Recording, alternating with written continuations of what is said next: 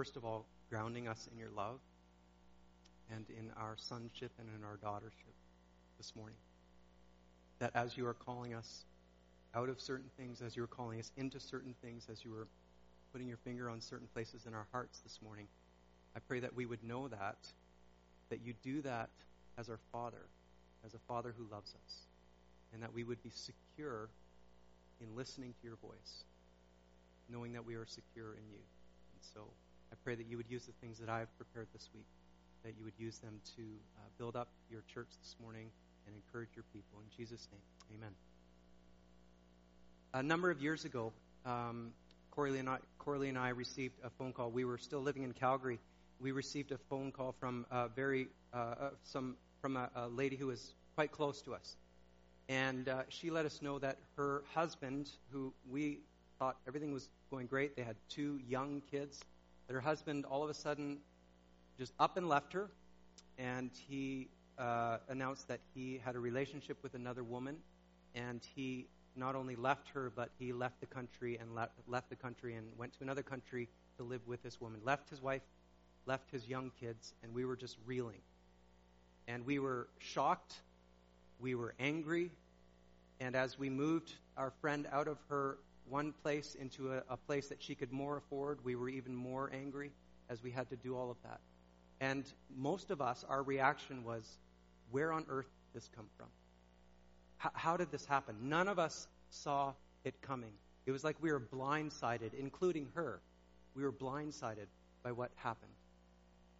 I've been a pastor for over 20 years now, and as you can probably imagine, um, at various times I've had a front row seat viewing some people's uh, difficult and unhealthy relational choices along the way.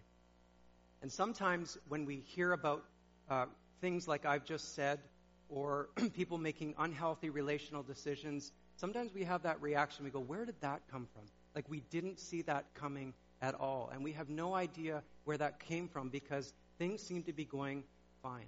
But Jesus has an answer for us this morning that I want to look into as to where that came from and where our unhealthy choices come from.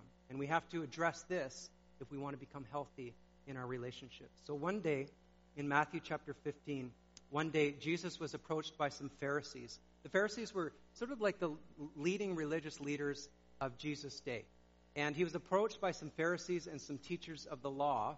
And uh, our text says, right at the beginning of Matthew chapter 15, that they came to Jesus from Jerusalem, which probably means that they were sent from the temple in Jerusalem as an official delegation to check into Jesus and to check into his disciples and sort of to spy on them and to, to see if they could trap him. But they're sent to Jesus and they go to Jesus, and this is what they ask him in uh, Matthew chapter 15, verse 2. They say, Why do your disciples break the tradition of the elders? They don't wash their hands before they eat. Uh, the Pharisees were not concerned about the disciples' hygiene here. They were concerned about the disciples uh, carrying on the traditions, as they say, of the elders. Washing your hands before you eat it wasn't something that God uh, commanded in the Old Testament. This became a tradition of the Pharisees and the teachers of the law over the years, something that had become very important to them for piety's sake. And so they come to Jesus and say, Why aren't your disciples following our rules? And Jesus doesn't actually answer their question, he doesn't address their concern right away. Instead, he goes on the offensive and, and really goes for the jugular. And he points out to the Pharisees their, their willingness to set aside God's clear commands and scriptures in order to uh, get away. And, and, and he says, You're willing, you take your traditions, things that you say are very, very important, and you use those traditions as a way, as an excuse to avoid doing what God has clearly commanded us. This is what he says Why do you break the command of God for the sake of your traditions?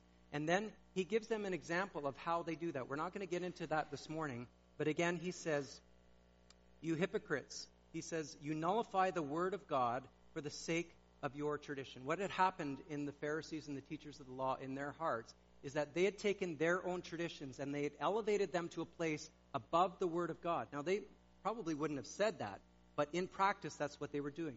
Because they were using their traditions, their own rules, as an excuse for not obeying what God had told them to do. And so Jesus calls them on this hypocrisy. In fact, he says to them uh, some things that were probably very difficult for them to hear. They were. He calls them hypocrites, first of all. He says, You hypocrites.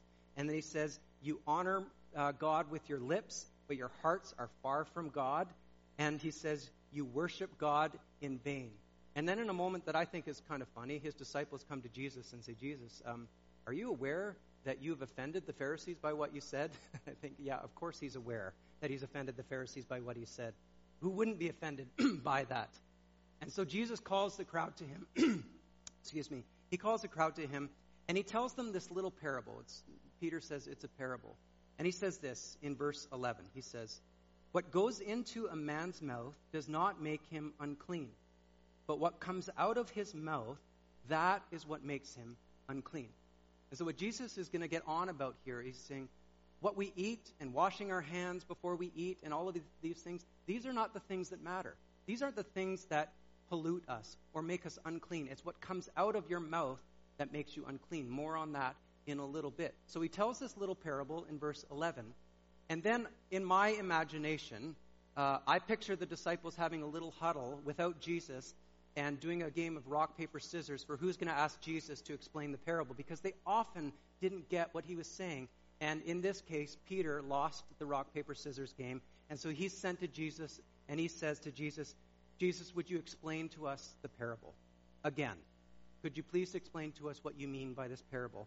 And then Jesus, in his one of his not so diplomatic moments, he says to the disciples, Are you still so dull? He says, You still don't get it. And then Jesus explains the parable, and this is what he says in verse 16 through 20 and 17 through 20. He says, Don't you see that whatever enters the mouth goes into the stomach and then out of the body? But the things that come out of the mouth come from the heart, and these make a man unclean. For out of the heart come evil thoughts, murder, adultery, sexual immorality, theft, false testimony, slander. These are what makes a man unclean, but eating with unwashed hand does not make him unclean. Friends, when a man ends up in bed with a woman other than his wife, it didn't just come out of nowhere. It doesn't just happen. When someone gossips and spreads false rumors about another person because they're generous and spreads gossip about their poor choices, about their misfortunes, that doesn't just come out of nowhere. When someone consistently loses their temper with their friends or their family, their wife, their husband, or their kids, that doesn't just come out of nowhere. Oftentimes, when it comes to our poor relational choices and decisions, sometimes we excuse those things. We say things like, you know what, it was just the heat of the moment, or I have no idea where that came from, or I, am not normally like that, or it was just the, to- the temptation was too overwhelming, or they just pushed my buttons. But the fact of the matter is, it doesn't just come out of nowhere, it doesn't just happen. Jesus says it comes from our hearts. Our behavior comes from our hearts. Jesus would say that our heart is the control center for our behavior and for our relational choices. Time and time again, Jesus talked to the Pharisees about their hearts versus external behavior. In Matthew chapter 23, uh, Jesus told the Pharisees some, some other difficult things for them to hear. And he said to the Pharisees, You are like whitewashed tombs. And what he meant by that is that you look clean on the outside, but on the inside you are full of death. You're dead on the inside. You look great on the outside, but you are dead on the inside. Whenever I think of Jesus teaching about the heart, and specifically Jesus teaching from Matthew chapter 23, I think about an experience that I had uh, back when I was a teenager working at Swiss Chalet. And uh, one day I was working there, and uh, I was in the middle of my shift, and one of the waiters came up to me. I can't remember who it was, but they came up to me and said, uh, Jeremy, one of the waitresses messed up their order. Uh, they got this sundae, and he showed me the sundae. They got this wrong. The customer doesn't need it. Do you want to eat it? And it looked delicious. Ice, vanilla ice cream and whipped cream and chocolate sauce and a cherry on top and all of that. And I said, absolutely, I would love to eat that. And so they gave me a spoon and they gave me the sundae, and I took a big spoonful and put it in my mouth, and then I spit it out right away. Because it was not vanilla ice cream, it was lard. Yeah.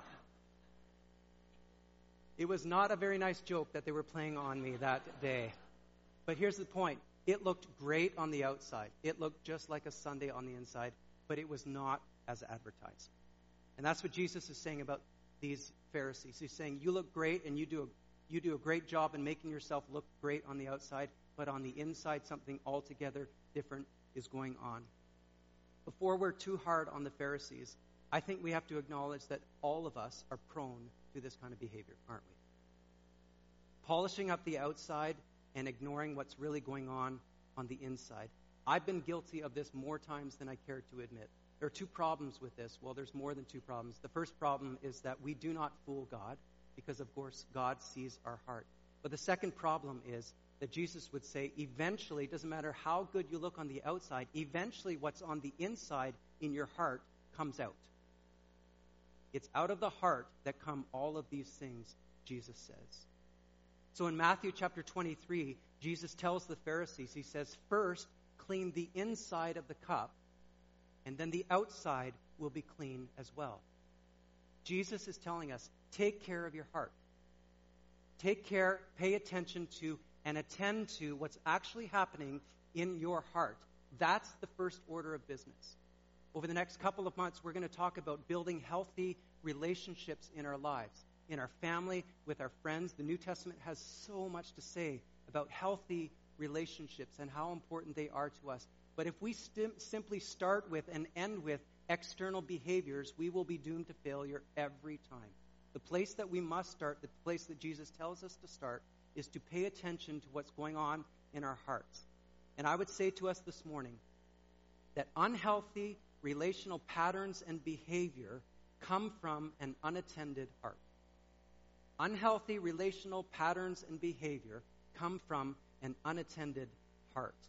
If we were to compare our hearts to a garden, an unattended heart is a garden that is overgrown with weeds, and those weeds are choking out the growth in the garden. How many of you grew up as a kid with a garden in your backyard?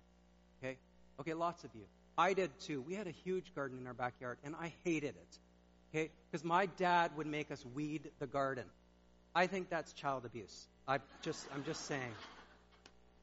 I shouldn't say that because I make my kids weed the backyard too. So, but that's different. It's, it's different. I hated weeding the garden. I hated, but it was necessary for growth. And attending to a garden is not always fun, but it's the only way to help. And so, the question I want to ask in the time that I have remaining this morning is how do we attend to our hearts? How do we attend to the garden that is our hearts? And I'd like to suggest two ways that we do this, two fundamental ways that we do this this morning. What I'm going to say is not going to be anything new to most of you here. These are things that we tend to talk about a lot around here, but oh, are they important? We first must attend to our hearts. So, how do we do that? The first way that we do that is this we attend to our hearts by cultivating a relationship with the Holy Spirit. We attend to our hearts by cultivating a relationship with the Holy Spirit. Jesus told his disciples, he told them that when the Holy Spirit came, that the Spirit would guide them into truth. And, and Jesus called the Holy Spirit the counselor.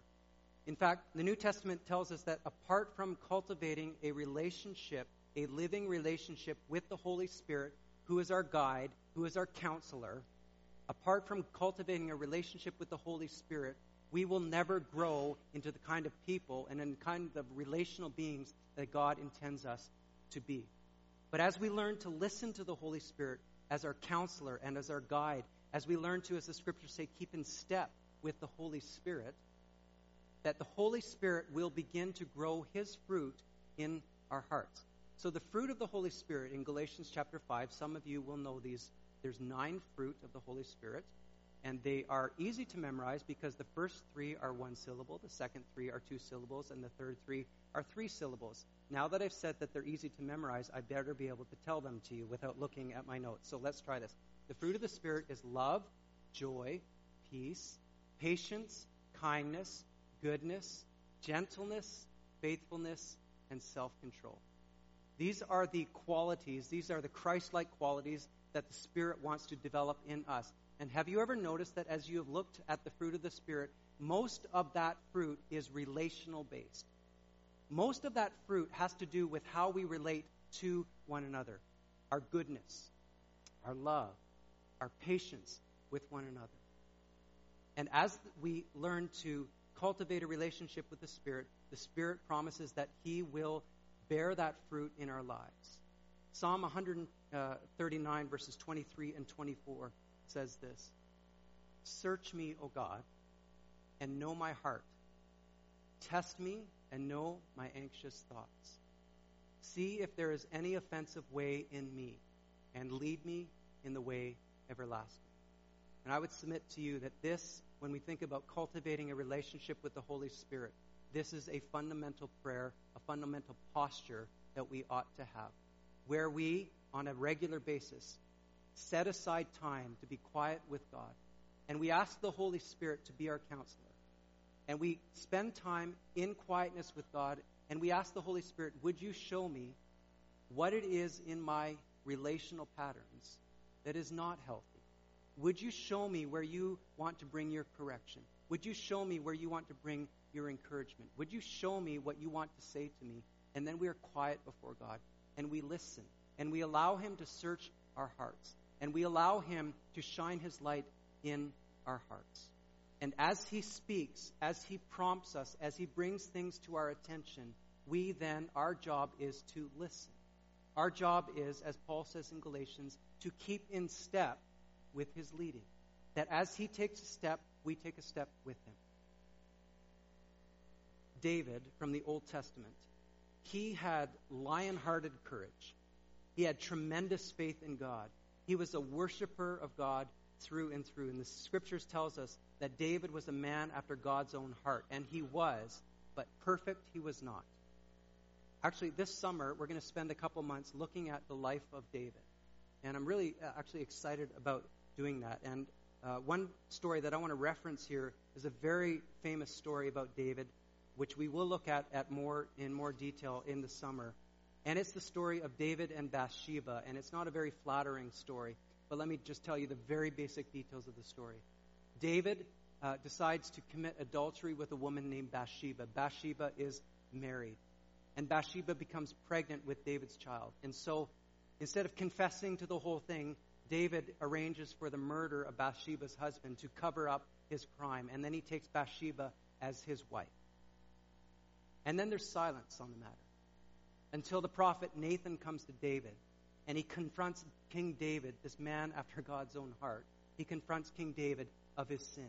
And then David confesses. Then David comes clean and he confesses his sin before God. But I think about that, and I think about the fact that those verses that I read, Search me, O God, and know my heart, they were written by King David. But I can pretty much guarantee you that King David was not praying that prayer during that time of silence. I think David was probably running as far away from the Holy Spirit as he could. But as we learn to cultivate time with the Holy Spirit and listen to Him and respond to Him, there is a kind of humility that develops in our heart. There is a kind of sensitivity that develops in our heart to the Holy Spirit as we walk through our day. The Holy Spirit will tap us on the shoulder. The Holy Spirit will prompt our heart to respond to someone, to respond to our wife, to respond to our children in a way that is pleasing to Him. And as we keep in step with the Spirit, we will find that the Holy Spirit will bear His fruit, will bear love, and will bear goodness that was not there in the first place, will bear patience that was not there to begin with in our lives as we learn to cultivate that relationship with the Spirit. But it starts with time alone with God as we learn to listen to Him. Secondly, we attend to our hearts as we cultivate authentic and vulnerable friendships. We attend to our hearts by cultivating authentic and vulnerable friendships. Uh, I know this will shock, uh, come as a shock to most of you this morning, so just brace yourselves for about what I'm, from what I'm about to say. But that's this: pastors are not perfect. I know it's going to shock most of you here this morning. I'm not perfect. I've got my share of issues. I've got my share of relationship issues as well. So here are a few things that are true about me that I know about myself. I know, I know that if I'm not careful, I can resort to passive aggressive behavior when engaged in conflict as a way to avoid dealing with issues. I'm capable of that. And I know that if I'm not careful, I do that kind of thing. I know that I'm very prone to walling myself off from intimacy in relationships in my life. I know I'm very prone, if I'm not careful, to being very, very leery of sharing what's actually going on in my heart, probably sometimes out of pride. And I can struggle with that. I know that I can quickly resort to my people pleasing nature in order to try to control how people feel about me or my performance, all under the guise of serving people and loving people. I am prone to all of these things and more in my relationships in my life. And friends, I desperately need the Holy Spirit's counseling in my life, but I also desperately need friends in my life to help me with this. I need authentic and vulnerable relationships in my life. There's a verse in Ephesians chapter 4, verse 16, and it says this. It says, From him, from Jesus, the whole body, joined and held together by every supporting ligament, grows and builds itself up in love as each part does its work. This verse gives us this picture of us being connected, first of all, to Jesus as the source of our growth, but then it goes on to say that we are connected to every supporting ligament, that is, other people in the body of Christ. Those two things are necessary for our growth that we be connected to Jesus and that we also be connected in vital relationships with one another. Without that, we will not grow. So the Bible tells us things like this speak the truth to one another in love. Do we have relationships in our lives? Do we have have we given permission to people in our lives, to friends, to spiritual friendships in our lives for them to speak truth to us? And are we willing to listen to that truth? Because the fact of the matter is is that I have my own blind spots, and you probably do too. And we need people in our lives who can come alongside of us in kindness but can point out things that perhaps we do not know about ourselves. But the other truth is this is that there's a lot of things that in relationships uh, in my life that I struggle with that I already know are weak points for me. And I need people in my life that I can be vulnerable with. The Bible also says this about our community with one another that we are to confess our sins with one another, that we might be healed.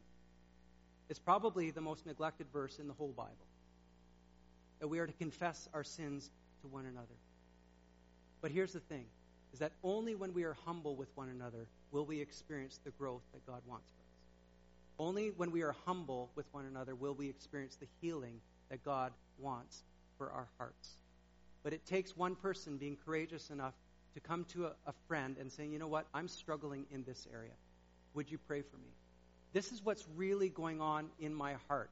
A place that no one else sees a place that if I'm not careful, I'm able to present well to others, but this is truly what's going on in my heart. Do you have someone in your life that you are willing to share what's actually going on in your heart? And when you do, you will find that healing will begin to take place in your life because God honors humility. Uh, some of you will know the name David McKitka. David and Rosemary used to be part of our congregation years ago, and uh, I, I, still have a friendship with David, although we don't talk very often. But I had a very close relationship with David when he was here, and sometimes, often, we would go for a walk together, uh, or we would go for a coffee together. And there was one question that David asked me and loved to ask me, and it was a question that I hated at times. It was a question that I would run from at times. But he would ask me this. He would say, Jeremy, where does it hurt? Where does it hurt? And by asking that, he was saying, Jeremy, what's actually going on in your heart? Would you be willing to share that with me? Would you be willing, friends, to seek out that kind of friendship in your life with someone that you trust and take a chance and be courageous and be honest with what's going on in your heart? Because only then will we land in a place where God does his healing. So I want to close this morning as we ask God to give us healthy hearts I want to close by just having a few moments where we can pray that prayer to God Search me, O God, and know my heart. So, would you just bow your heads in prayer this morning? And just take a few moments and just pray this prayer that is on the screen behind me from Psalm 139. And then just listen and see what God might say to you by His Spirit and respond to Him.